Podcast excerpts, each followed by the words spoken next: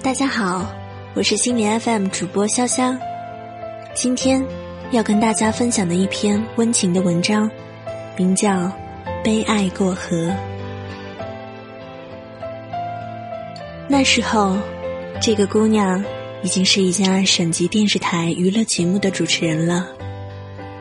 她面容娇美，身材修长，尤其是在微笑的时候。显得愈发妩媚动人。有一次，他随节目摄制组一起赴广西拍摄一档生活趣味节目。当他们在景区抓拍一些年轻恋人的镜头时，发现了一条奇怪的河。那条河有十几米宽，河水清澈，深不过膝。但水流湍急，河面上呢没有桥，只有二十余根碗口粗细的石桩一字排开。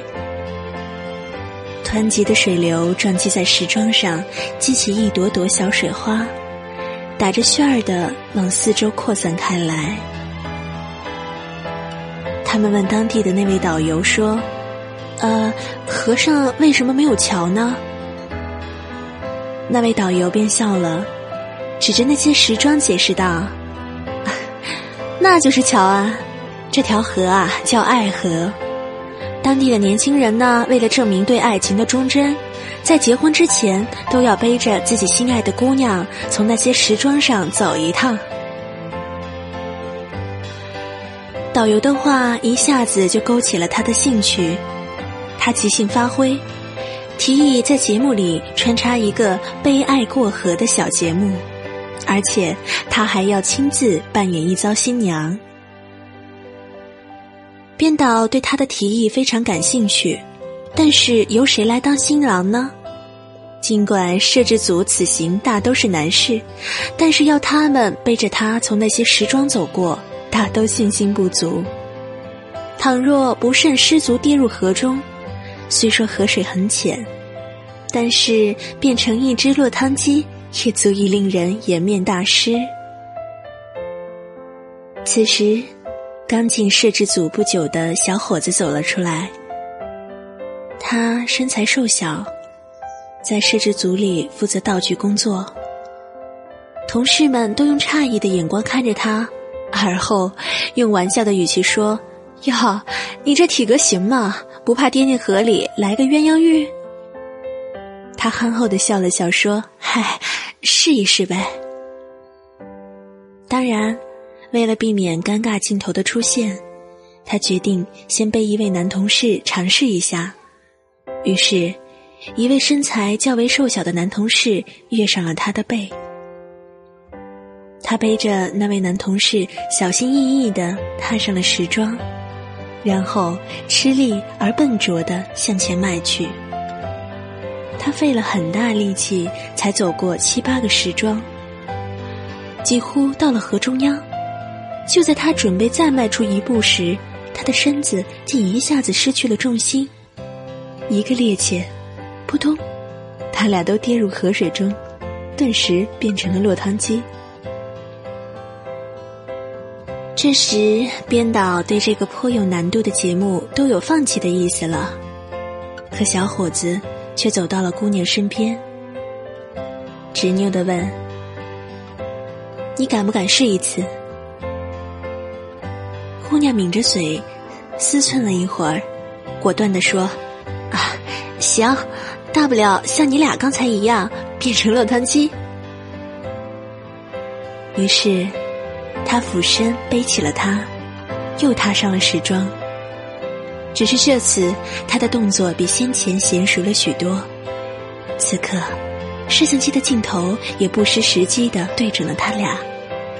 每迈出一步，他都小心翼翼的，并接力的控制着身体的平衡。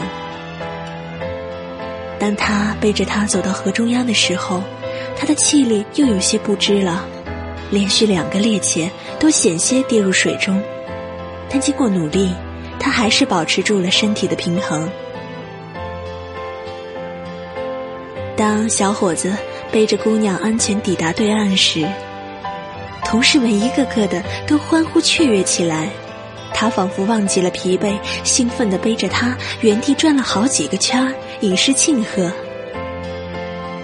当他放下她时，竟发现姑娘眸子里溢出了晶莹的泪水。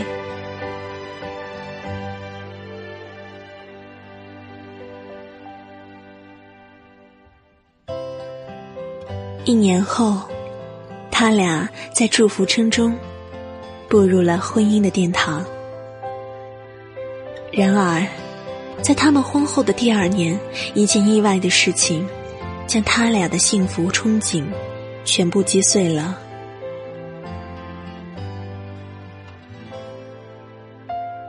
妻子的乳房里有了癌肿，应该立即做手术。之后。他的左乳被切除了。手术之后，医生告诉他们，只要妻子能熬过五年不复发，就可以进入了稳定期，并且最终能够治愈。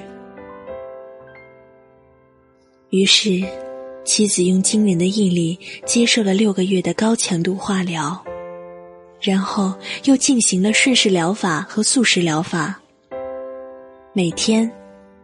丈夫都陪在妻子的身边，无微不至的照顾着她，鼓励着她。五年的时间是痛苦而漫长的，而他们一起走了过来，就像那一次他背她过河一样。虽然有几次跌入河里的危险，但最终还是挺了过来。当医生把癌细胞已经彻底清除的诊断书递到他面前时，他和他竟抱头痛哭起来。一位医生感慨地说：“工作这么多年，我从来没有见过像他这样坚强的病人。”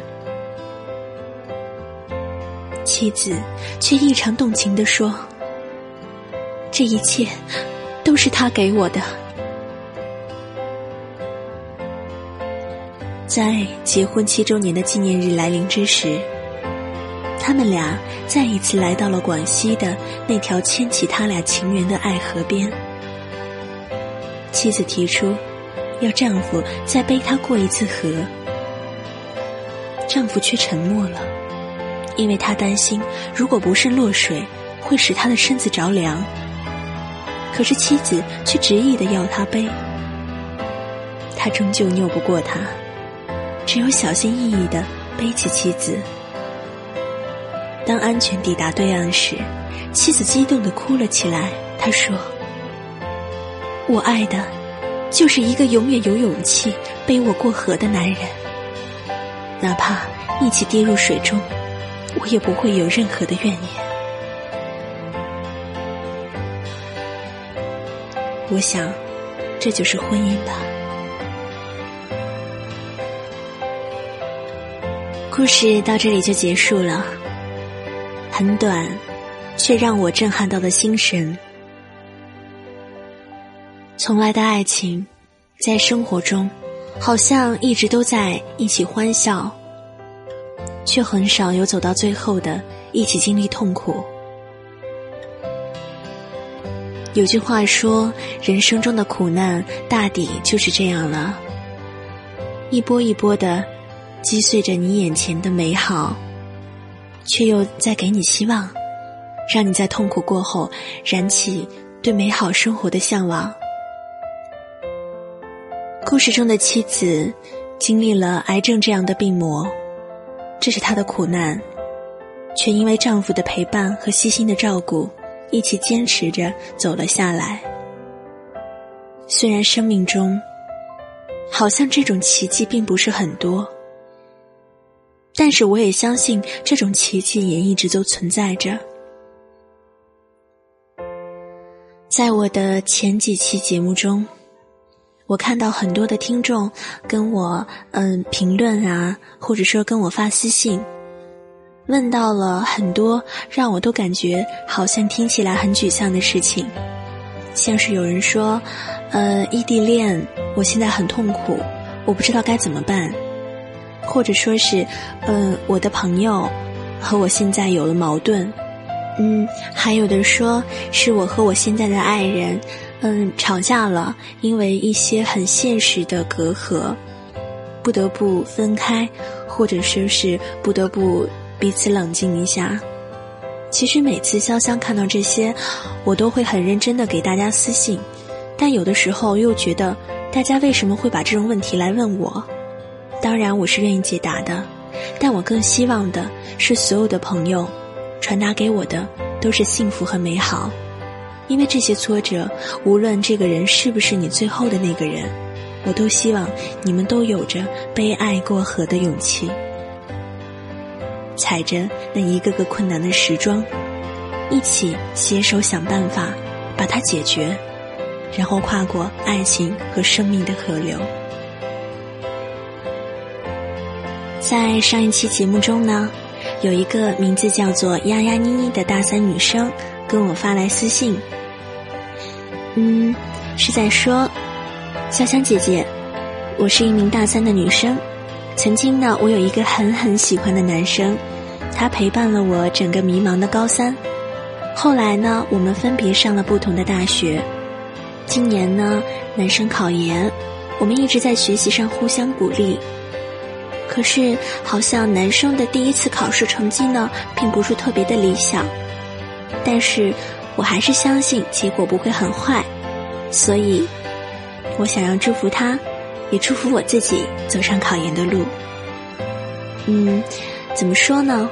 考研，我的身边也有很多的朋友在考研，那么他们的成绩也是有好有坏，但是这种东西还是不能决定我们往后的路。一次的考试成绩可能有高有低，但是我们往后生活的可能性会有很多，对吗？我觉得没什么好沮丧的，男生嘛，勇敢起来。就像故事里的男生一样啊，而且丫丫妮妮现在应该也是在准备考研了。如果你还有考研的目标，不妨和丫丫妮妮一起准备一次二战。而且我也相信你们两个人最终一定会幸福的达成你们的理想。那潇潇呢，也在这里给丫丫妮妮还有你喜欢的这个男生送上你们专属的祝福。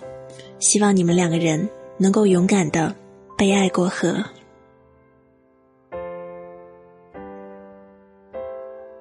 最后呢，在本期节目结束之前，潇湘要告诉所有心理 FM 的听众，还有喜欢潇湘的听众们，一点小小的事情啊。首先呢，我很感谢大家喜欢我，很多朋友的私信还有评论，我没有办法及时的给大家回复，因为可能回复起来的话，潇湘的压力会比较大。但是你们的祝福我都会看到，你们的问题我也会看到，只要我有时间，也会给大家认真的解答。嗯，再一个呢，就是潇湘现在欢迎大家向我投喂稿件，可以是原创的，也可以是推荐稿，也可以有诗歌。如果大家有看到很喜欢的文章，希望潇湘把它播读出来跟大家分享。如果有这方面意向的听众朋友呢，可以加 QQ：幺八二二五三二幺幺五，幺八二二五三二幺幺五。嗯，详细一点的这个稿件的一个小标准，或者说是投稿的一个方式，都可以在我的心理 FM 一心理巴别塔主页里找到，或者说是在这个 QQ 的 QQ 空间置顶文件中找到。这个 QQ 呢是潇湘的管家正在负责，大家有什么问题也可以加他去问一下，关于稿件或者说是想推荐的音乐，都可以。嗯，其实潇潇每一次在看到文章的时候，都在想，呃，听众喜不喜欢呢？或者说他们想听到什么样的故事？所以呢，嗯，也谢谢所有在未来即将给我投喂稿件的所有听众们，谢谢你们的支持，也谢谢你们的帮助，更谢谢你们的鼓励。潇湘呢，能够做到的就是找到更多更好的文章分享给大家。本期的节目呢，到这里就结束了。如果你想和我交流呢，可以微信搜索“心理 FM” 进行关注。我今晚会在微信的微社区中和大家互动。想第一时间收听我们的节目，可以在微信里下载心理 FM 客户端。我是主播潇潇，这里是心理 FM，世界和我爱着你，我们下期见。